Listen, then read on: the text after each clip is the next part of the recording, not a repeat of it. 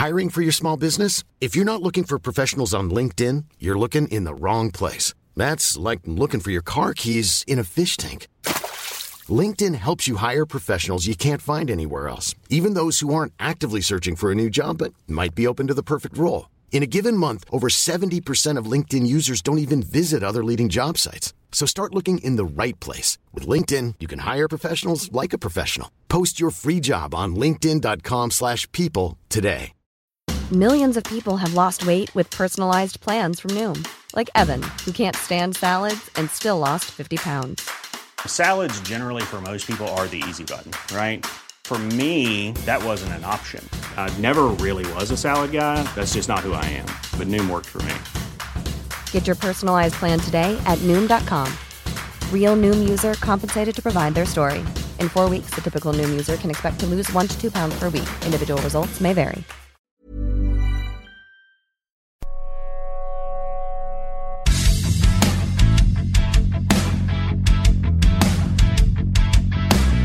Kool Button Hockey Podcast, episode 37. Steve Penny, remember him, is underway.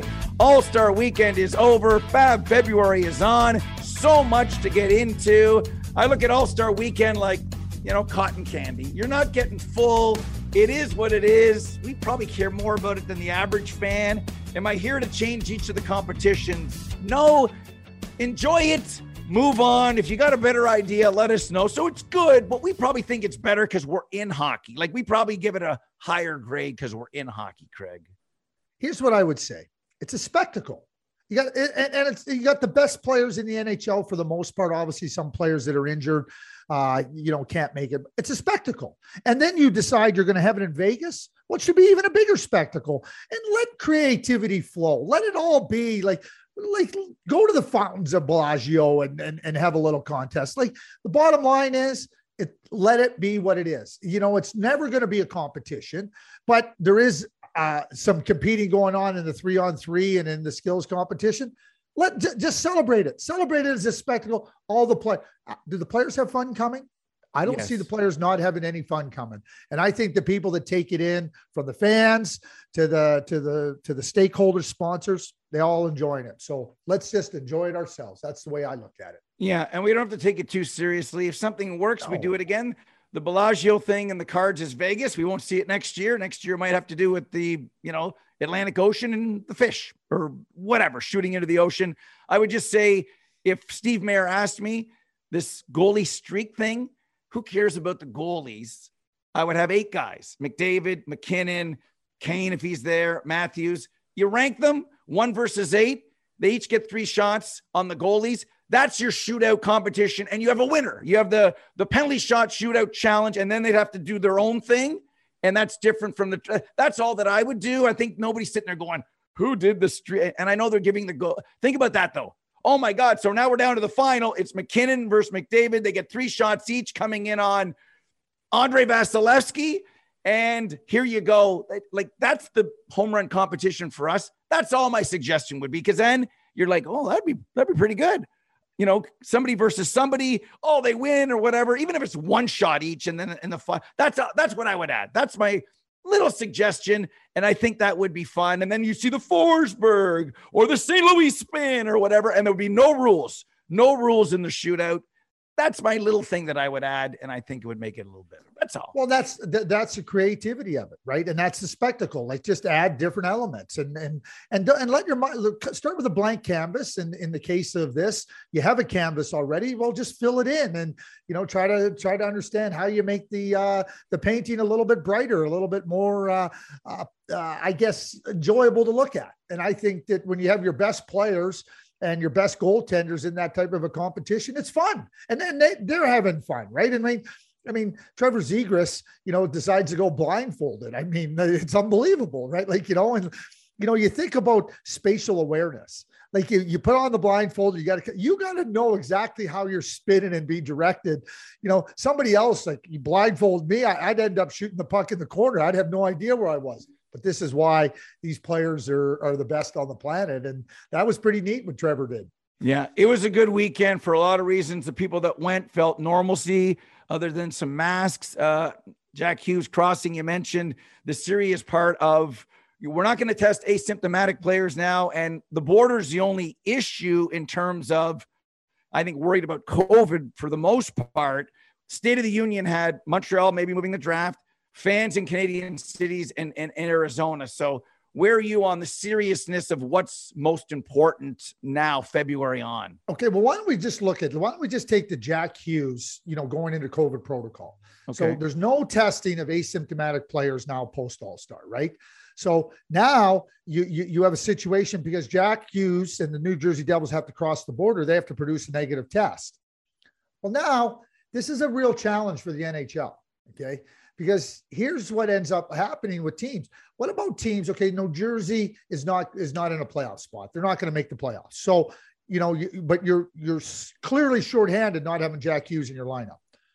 What about teams coming across the border that are trying to gain points?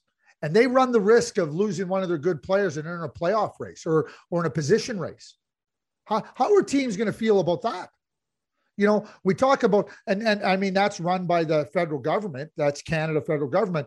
But, you know, like you got Florida, you got Tampa Bay that are fighting for position with Toronto, and they're going, well, we got to produce a negative test and we got to come in Toronto. And I, I might not have Bobrovsky or Vasilevskiy playing and lose position of the Toronto Maple Leafs. That's a real problem, Steve. That's a real serious problem.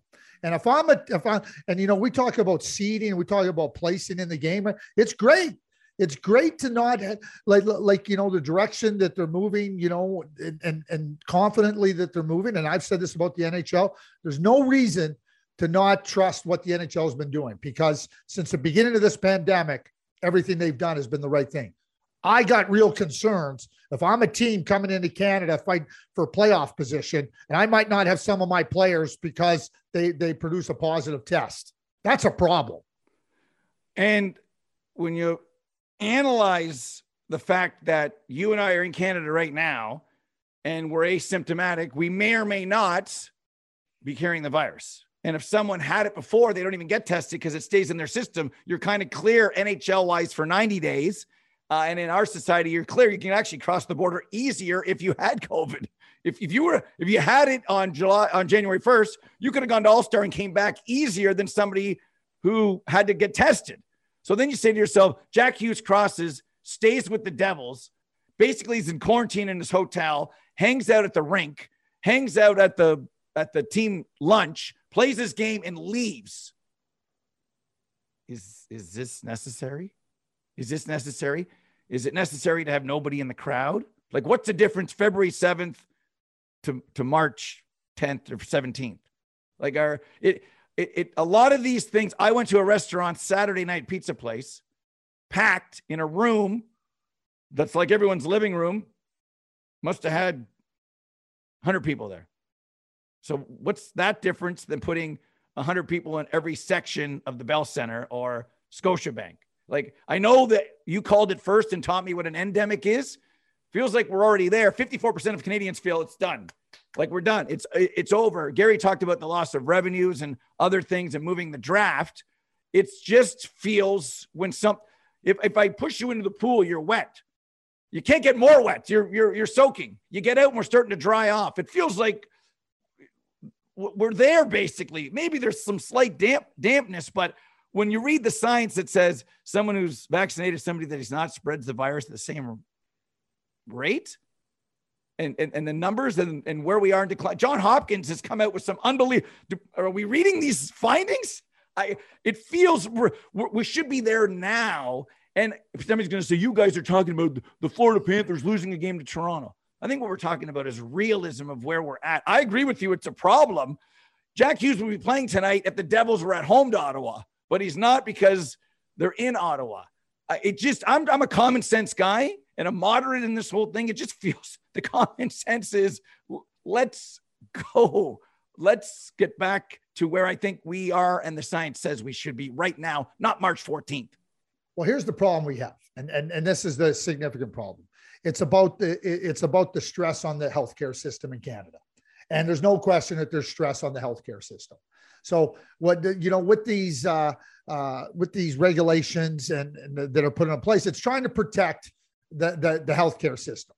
And the healthcare system in Canada is very different than the healthcare system in the United States. And and I get that. I like, you know, and, and, and we have to recognize that and we have to respect that, right?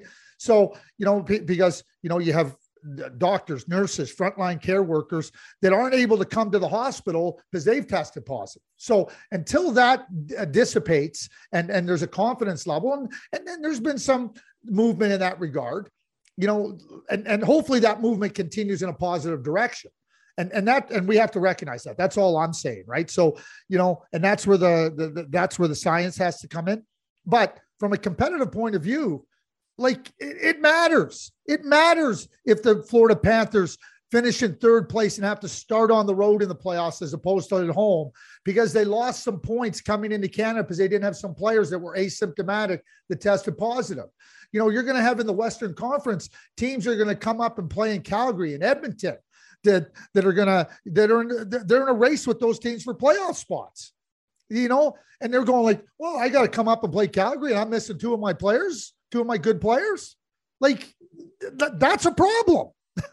From a competitive point of view, that's a big problem that has nothing to do with, I shouldn't say has nothing to do. That's just part of the regulations. But make no mistake, like I said, I'm I, am i am the owner in Florida and I got to come up to Toronto and play. And I'm going like, well, you know, I don't have one some of my imagine you got to come into Toronto and play without Barkov and play without Aaron Ekblad because they produced a positive test.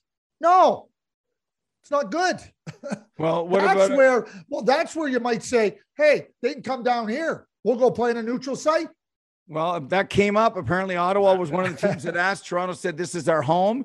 It could happen the other way around. Matthews and Rielly could come back from St. Louis, and they could test positive, and yeah. they can't play in the as Florida's waiting for them. And exactly. then you're going, "Oh my goodness!" Um, so, where are you on the worried level of getting through? I mean, when I heard the draft could be like the draft in July, we're worried about July. I thought we just have to get through the next five weeks till we get to the 14th of, Sep- of March and Canadian buildings back at full capacity, except Ottawa. Uh, they won't be at full capacity this year at all, and except for that, or in Montreal. Well, I yeah, you're right. That's true. That's true. Um, so or in Vancouver, or in Winnipeg. okay. Okay, so Edmonton, Calgary, and Toronto will be at full capacity. They're excited about their playoff chase. And then we're, we're, we're, waiting for when it's then over. And then when they might say, we're not testing the players or you're, we're not testing coming back. Or so what you're telling me, if we're testing game seven, Toronto, Florida, in Toronto, because Florida missed some games earlier in the year, on the way back, Campbell, Rielly, Matthews test positive. They're not playing game seven. You got to be kidding me. You got to be kidding. Under the, under the present regulations, that's how it works, Steve. You're, I'm not kidding you. That's how it works. Let me just quickly add that the planning that goes into the draft is significant. Like if they're going to switch the draft, they, they can't just wake up on J- June 15th go, we better switch it. There's a lot of planning that goes into that. So, you know, they're they're waiting to see what the Quebec government's going to do with their with their mandates and regulations and then go from there. But you're right, Steve. Imagine that. Under the current regulations, that's exactly, exactly a scenario that could play out. Exactly. Okay, so folks, keep that in mind. We're trying to change. We'll see if any change does come over the next uh, few days or weeks. Jack Eichel was in the news over Vegas weekend, reading basically almost cleared for contact. So, Houston, we have liftoff. When guessing, is it probably March? Give them good three weeks to practice. And what happens with the tough stuff, the cap, trading someone. They got a lot of guys who have been banged up. The more banged up, I guess it's been Pacioretty and Stoner back now. So where does this play? Like if I'm, I'm just guessing, if I'm William Karlsson and I haven't had a great year, am I on the shopping block? Like, is he going to be like, how do we crunch these numbers? If, if you don't know, Craig, how does the guy in Montana or Montreal crunch numbers about the cap space of the Vegas Golden Knights? I'll make it real simple. I'll, I'll, I'll, try to simplify it as best as I can. Okay. Jack Eichel makes $10 million a year. He's on long term injury reserve. Okay. He's not count like, you know, it's it, like, you know, for, for purposes of putting a team on the ice, you know, he's separate and independent. The minute you want Jack Eichel to become an active player on your team, find $10 million. That's as simple as that. So go find 10. You can find 10 players at a million. You can find five players at 2 million. You can find two players at 5 million, right? I mean, the math is real simple. You can mention names until now, until the end of time. Okay. Just look at the dollars. The, uh, the Vegas Gold Knights have to find $10 million. That's where they have to find $10 million a room. That, that, that, that's as simple as that, Steve. So it's not, it's not prorated or when he, if he comes back. I, am simplifying it here for oh, you. Okay. You got to find $10 million of salary. Yeah, it's prorated. So I don't care what it is. So you prorate it down. So you still got to find two times five million pro prorated down or five times two million.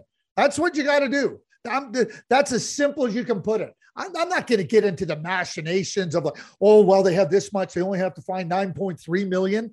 Just look at it simply that way. And that's where the Vegas Golden Knights. But here's the other part of it, Steve. You're, you, you, you got a team in Vegas that's a really good team.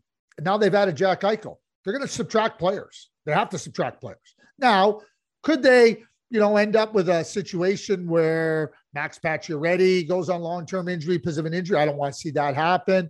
Could they have something with Mark Stone and they go, okay, well, at the end of the regular season, you know, we're just going to add those guys and they don't have to do anything. A la other teams have done this, you know, as, as recently as last year. When I say done this, they've been confronted with this. So that's a scenario that could play out too. You know, you get injuries right? And you play it out, and then oh, playoffs start, and you just reactivate them, and it doesn't count, right? So that Tampa Bay last year, that, the, the, that's something that could happen. All I'm saying to you is, is that the Vegas Gold Knights are an interesting entity, interesting entity, because other teams are looking, well, who would we like off that team? Who would we like off? And, and the Vegas Gold Knights are going, well, we got to move this guy potentially. And Kelly McCrimmon's talking to teams around the league, and teams are phoning him, trying to understand you know, who could we get? You know, and teams, and, and it's all it's got to be all teams. Because if you're trying to build your team and you're out of the play, you're Montreal, you're you're in the New Jersey Devils or whatnot, and you're looking at opportunity, this is an opportunity that doesn't come along all the time. So what can you do with it? It's almost real. Like yeah, it's almost like their own mini expansion draft of uh-huh. losing some. So Arizona says, listen, Boston, do you want Marchessault? Because we'll get him from Vegas we'll take some salary and we really like Jake DeBrusk. I'm just saying, and then and a pick. So someone that, that you know, because Vegas is not going to trade in theory. You know, if if Colorado like Marchessault Vegas isn't going to get. Oh, we'll give you. No, they're going to say we're not doing that. So that player might go through Arizona and end up in Minnesota. If Minnesota likes Reilly Smith, I'm just using that as an example. Uh, Dallas is going to eventually get rid of, you like to think, two high profile players on their team. So maybe they're not in the mix, but maybe somebody like Ottawa is. Oh, we'll do this for you. Detroit, we'll do this for you. They got cap space. So you have a facilitator of a third party team that gets some, some, some picks and prospects for doing the move, which would then make the trade deadline even like this is a new thing. We've never seen anything like this before, really, right? Where a team's got to add a player who hasn't played all year, a star player, and that player coming back means other dominoes, as you said, have to fall. Well, we saw it last year with Nikita Kucherov. He had the he had the he had the surgery and he didn't play the whole season. And then he showed up on the first day of the playoffs and away he went. Right. So like, you know, but but that's why I say you have to allow, you know, you don't know what's going to happen between now and the trade deadline and you know how Vegas, you know, what what what they have to be confronted with. You know, I'll give you an example. I'm Arizona Coyotes in Boston. You're giving me Fabian Lysell, their first round draft pick from last year. He's playing in Vancouver in the Canadian Hockey League. You're giving me, you want Marchessault? It's Lysell. And if you're not giving me Lysell, don't phone me. That's how it works. You know, you're not taking a second round draft pick. You're exacting a price. Remember what George McPhee did in the expansion draft? He said, I'm exacting a price. Well, guess what, general managers? You get a real chance now to exact a price on uh, George McPhee and Kelly McCrimmon. Uh, payback is up. Uh, uh, yeah, okay. Well, you got an opportunity now. I heard a lot of complaining from Jay. Oh, George, he was, you can't believe what he did. What, what, what? You can't believe that he did what was best for his own team? Oh, yeah, I know. Oh, that evil George McPhee looking out for the best interests of his team. Give me a break. Well, here we are, five years later you got an opportunity, NHL GMs, exact a price and exact a price from everybody. That's what it's about. Yeah, like you know what? I'm not interested in players. I, I want your best prospects uh, in discussion, your high picks. And the other thing I'm going to do You want Jonathan Marchessault? So you give me your first. You're not getting to protect it. You're giving it to me unprotected. Unprotected. You know what? That's another leverage point. Unprotected. Just in case. Well, I'll guarantee you this. Just in case. You think the Montreal Canadiens wouldn't wouldn't want an unprotected pick? Or like, you know, like like no, Montreal last year. You you you no, you don't get to protect your first round pick. Ah, you want this player? It's unprotected. You can bet this will be very exciting and very interesting by the time we get to March 21st. Speaking of betting, time now for KV on Ice, an inside look at the National Hockey League brought to you by our friends at Sports Interaction. Sports Interaction is, you see them uh, on the pod, you hear them, and on television, Canada's sports book. 7th of February, two games Toronto, Carolina, Ottawa, New Jersey. What are you thinking? What are you thinking? Make some money. Well, what I'm thinking here is you got two really good teams in the Eastern Conference, the Carolina Hurricanes. Kyle Dubas says he wants to evaluate his team. Well, you're going to get a real chance to evaluate your team under pressure, under duress. The Canes play and they play hard and they come after you at all times. Power play, even strength, penalty kill. They never let up. And so I'm taking the Canes on the road in Toronto to beat the Leafs in front of 500 fans or less. Yeah, don't don't get me going on that. Uh, I'm not betting the puck line. It's a buck and a half either way. Doesn't it feels like a one goal game? You got the Canes. I'll make it fun. I'll take the Leafs and the over. We're still figuring it out what's going on in the crease of Freddie. Yes or not? Mrazek going to start. Feels like a high scoring game. I'll take the over and Toronto to win. It feels like a five four game to me. The Ottawa New Jersey game, I'm just taking the under. I don't care who wins. I don't think the hockey world is going to be watching. No Jack Hughes. Oh my goodness. Ottawa in a snooze fest. Take the under in that one, Craig. Yeah, and that's why Jack Hughes he had to test to come into Canada. That's why he ended up in the COVID protocol because now post uh, All Star, no COVID testing for asymptomatic players. Anyway, Freddie Andersen's got to start coming back into Toronto. I'm taking two or less with Freddie in the net. Oh, Freddie boy. Hopefully he'll have a good game for Carolina. Should be a fun February 7th. Daryl Sittler night at the old building that's now called Scotiabank Arena. Check out all the NHL odds, props, and totals at SIA.com. That's SIA.com. And sign up today at sportsinteraction.com forward slash cool button pod to place your bet or bets. Say it with me, everybody. Sports Interaction is Canada Sportsbook. Craig, you've sat on many desks, television and radio for trade deadline, but you have been in the chair and made the deal. So that's what fans love is when you can take us inside the situation room of a general manager. And we know who's in play. The eights in the East, we know those teams. Now, maybe Don Waddell saying, Look, I made some moves. I got Freddie Andersen. I got Tony DeAngelo for free. you guys didn't want Tony DeAngelo. I took Tony DeAngelo. I knew, you know, oh, you thought Nedeljkovic, man. I got to. So maybe he's not as active or he's poking around. And then we know the teams in the playoff mix, and we know all the losers that might say, okay, so from a team trying to win perspective, when do you lay the groundwork? Did you lay it in the summer? Did you lay it at Christmas? Do you lay it now? Is it ever too late to make a call? You, you don't want to be the person. Hi, Lou. It's Craig Button. It's 257. We'd really like a, uh, we'd like uh, Cizikas. Uh, actually, we want your whole third line, fourth, fourth line. Click. Ah, I shouldn't have waited. Like, take us inside of the realism of the trade and getting a lay of the land on value. I heard, and I'm not an insider, that the price is high. It's high. Now, I don't know if that's true or not. You take us inside the situation room and the art of the deadline deal. You sold a house in your day, a house or two, haven't you? Yeah. You set the, the do you start off by setting the price low on your house or high? You always set it higher, right?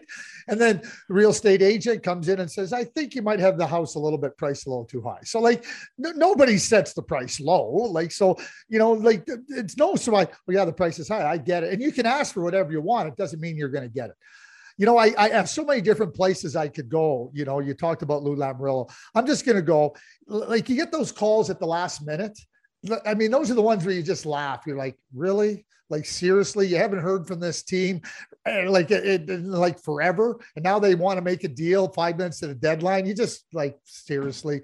I, I remember one time I said to a GM, I said, put together the paperwork if you want it and send it into the league. And if it gets done, it gets done. But like, I'm not doing anything on it, right? like, simple as that. I, I, will like, you know what? You're, you're you're in constant discussion, Steve.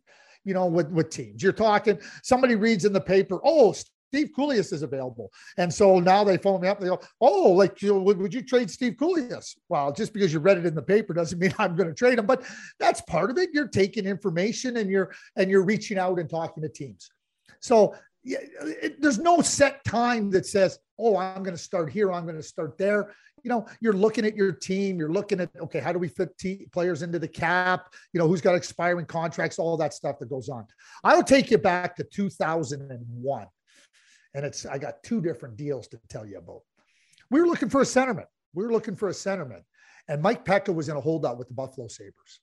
So we could talk to Mike Peca. Don Meehan was the agent. We could talk to Mike Peca about a contract, what it would look like, and you know, because you could talk to any restricted free agent.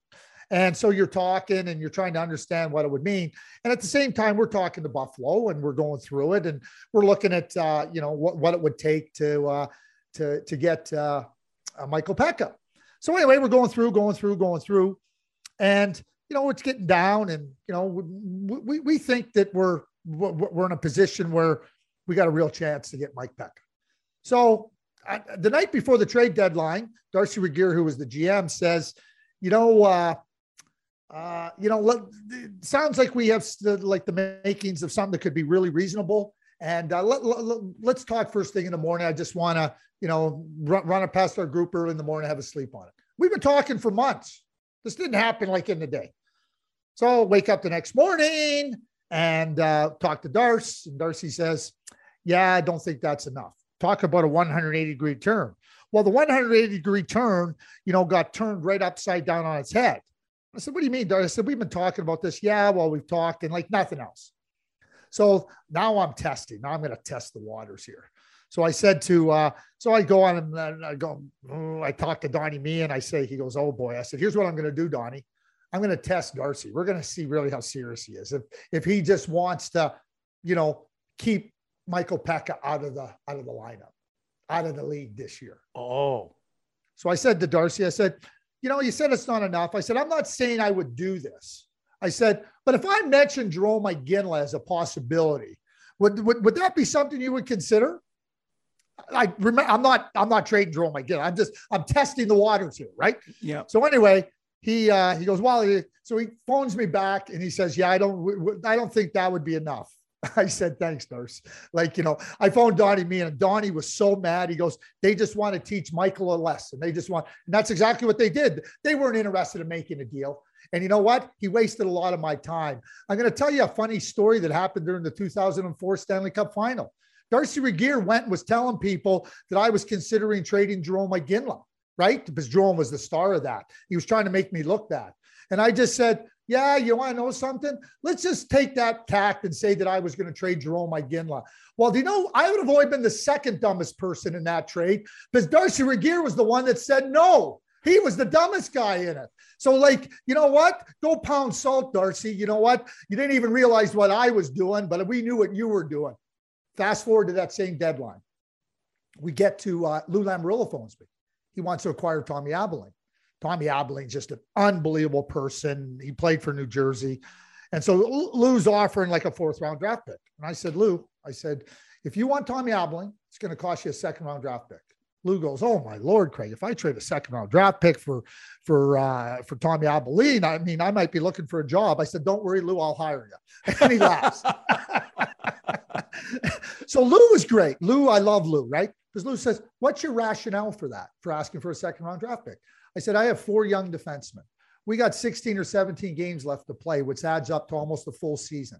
Tommy is such an integral part of our team, and if if I just l- let him go and I don't sit here and, and help our young defensemen as we're building for next year, I'm abandoning them too. Lou says to me, goes, that's really like I, I, like that rationale. You're, you're looking out for your young players. You're looking out for your team. He goes, well, if something changes, let me know. I said, I'm also going to let you know because I have so much respect for him, and I know you do too. I'm going to go talk to Tommy, and because Tommy's wife's sister was living in New Jersey at that time too. I went and talked to Tommy. Tommy goes, no. He goes, I totally understand. And I said, if if you tell me that this is something, he goes, no, Craig. He goes, no, I respect where you're at. And Tommy stayed with us the rest of the year. So those are just two different ideas of where you go. You know, Lou Lou is just great, right? And the whole thing. We ended up, uh, but but understand, we ended up trading for Craig Conroy. We were right in there on Craig Conroy for Cory Stillman that year. So you're working two different places, and we were working in other places too to try to find that sentiment. I'm just sharing that part about uh, about uh, we we might end up with Pekka and Conroy. you know what? I think the fans eat this stuff up and they love it. And it's exactly what's going on now. You know, if there are 25 trade deadline deals at the deadline, and then we add another 15 heading in. If you do a trade three days before the deadline, it's a deadline deal for God's sake. So we might get 40, and I would call, you know, 20 have a lot of meat on the bone. Like, you know, we're talking about major picks and prospects and, and players going. When you look at certain teams and this year's landscape, and we do it from what we know, what we hear, and not phoning the GMs like an insider each and every day. Will this be special?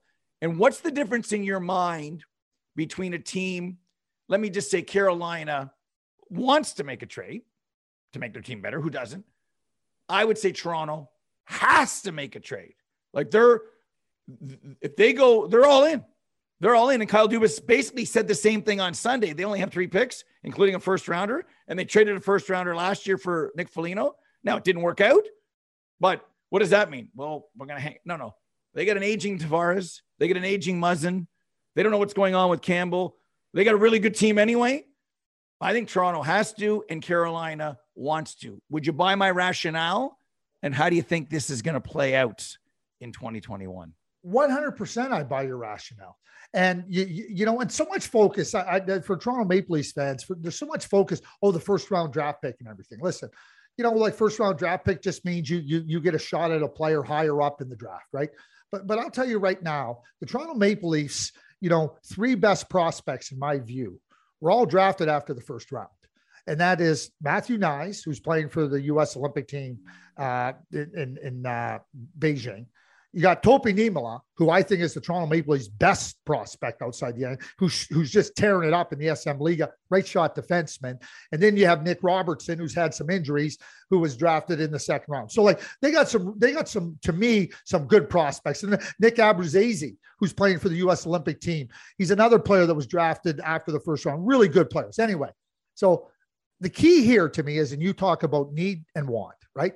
The, how you have to begin, in my view, is real simple. You better assess your team and their needs and understand what does my team need? Because what Carolina may want may be different than what Toronto needs right? And so you're always trying to balance it out. If you you have trust i just mentioned four prospects for the toronto maple leafs. You trust your scouting staff that we're going to find players in, in, in other parts of the draft not just the first round and you know you you look at where can we improve? And it, and sometimes improvement is is going to be significant. Other times it's just going to be you know some area of your team you go this gives us a better chance. And you might want to improve. I've told you the story about our team in dallas. We were looking to improve in 1999 we decided we had we had improved in certain areas on like on the edges with depth and everything and we didn't make a trade.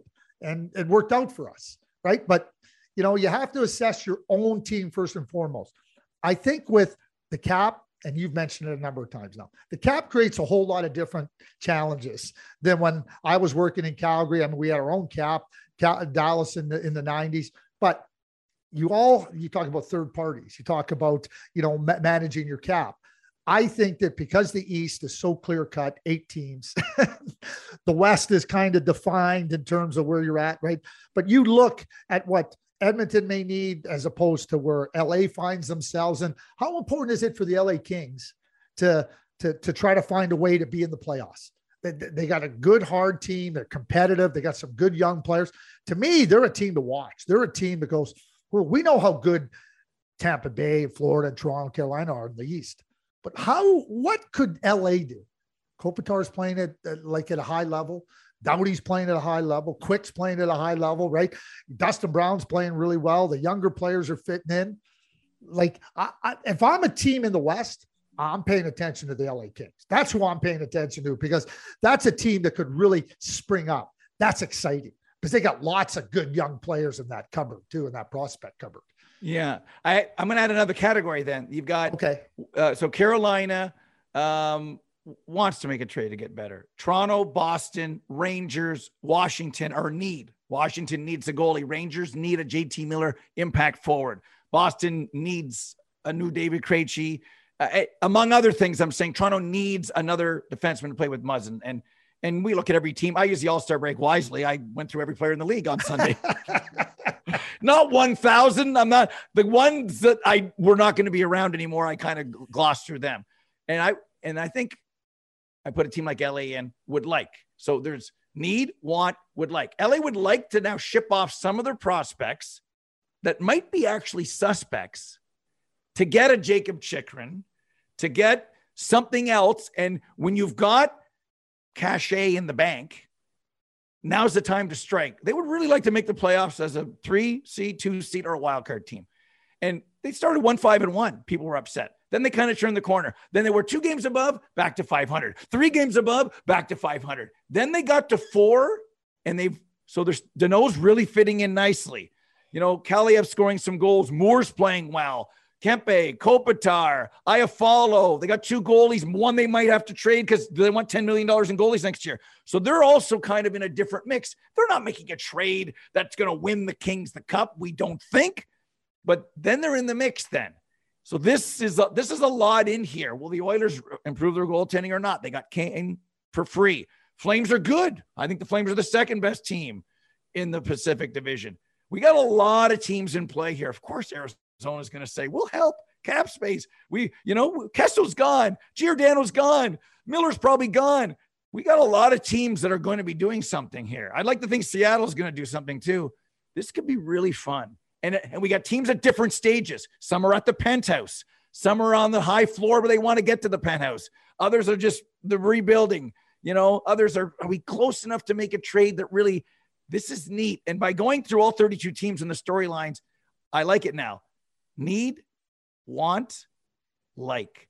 And it's it's a good three-pronged kind of horse of looking at what what's out there. And we don't have all the answers, Craig, but we're we're evaluating, saying it makes sense for the Caps to get a goalie, Arizona to dish up, take some cap space, for the Kings to trade some prospects. This could be a lot of fun. Like this could be what we need in March, like a V8 shot Costanza, like when he ate the fruit.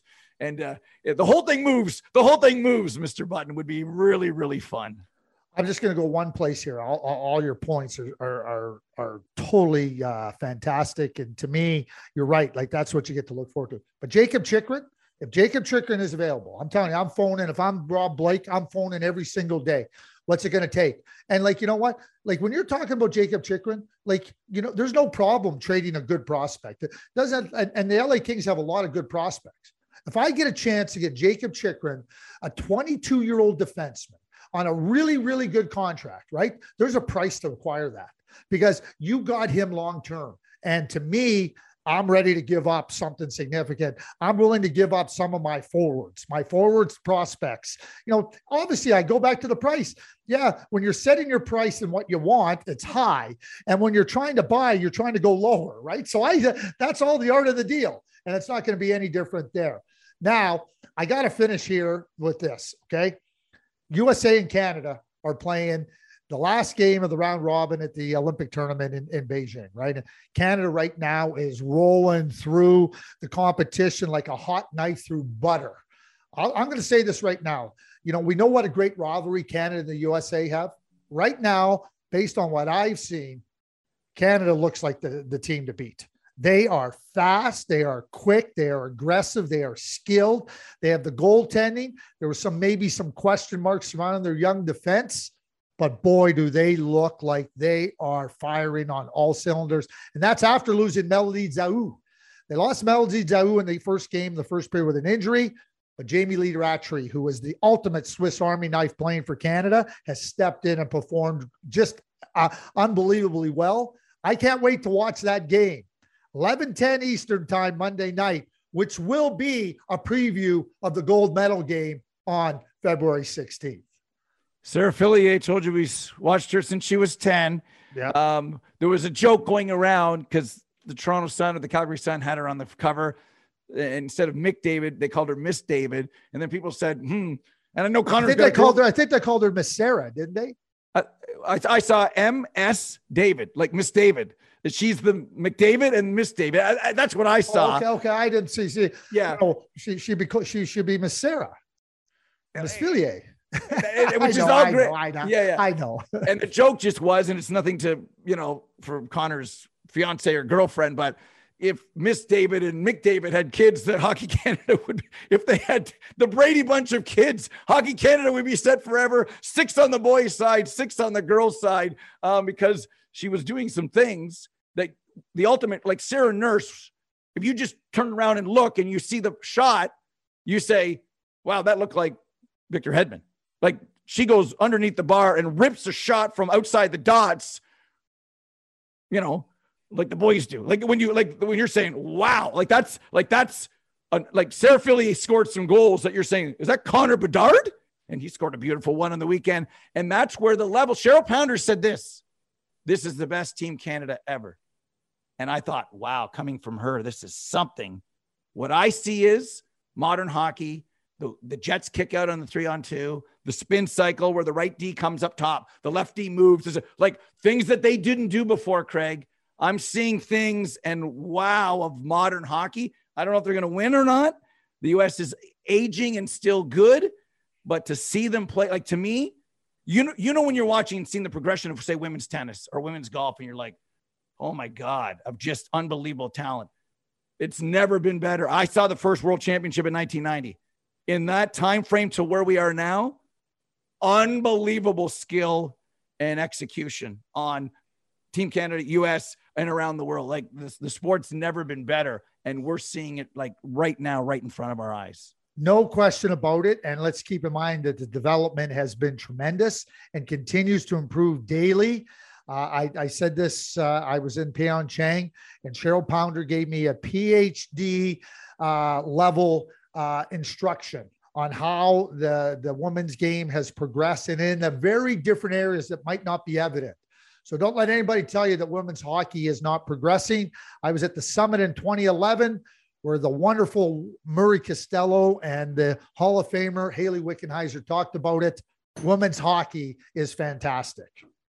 Well said. Those were our final thoughts brought to you by Ultimate Hockey Fans, not a person or a group of people, a product, a must for every hockey basement, male or female ultimatehockeyfans.ca forward slash cool button pod for more information or our discount. And you can get whatever you want from the light fixtures to the lights to your favorite team. Or, as we've said before, Craig, you can make up your own. If you got a podcast, they'll do it for you. You've got a minor hockey league team, Paul will build it for you. So it's very, very exciting. And it's exciting watching these young kids grow up to be women and do some special things. And it does say, as the commercials say, if you see, you can believe and you give yourself a chance. And think of the eight year old in Moscow or Minnesota or Montreal that's watching now and saying, hey, eh, like Steve's son, they might only want to see the Zamboni now and it's a lot of fun. But at one point, you know what? You're going to be skating circles around the Zamboni kid because we've seen these kids do that. I have a great story for Thursday's episode, which will be episode 38 on the Kool Button Hockey podcast. Thanks for listening. Come back on Thursday where I tell you the story about a Russian Olympic women's hockey player and a conversation she had with Ray Ferraro. Wow.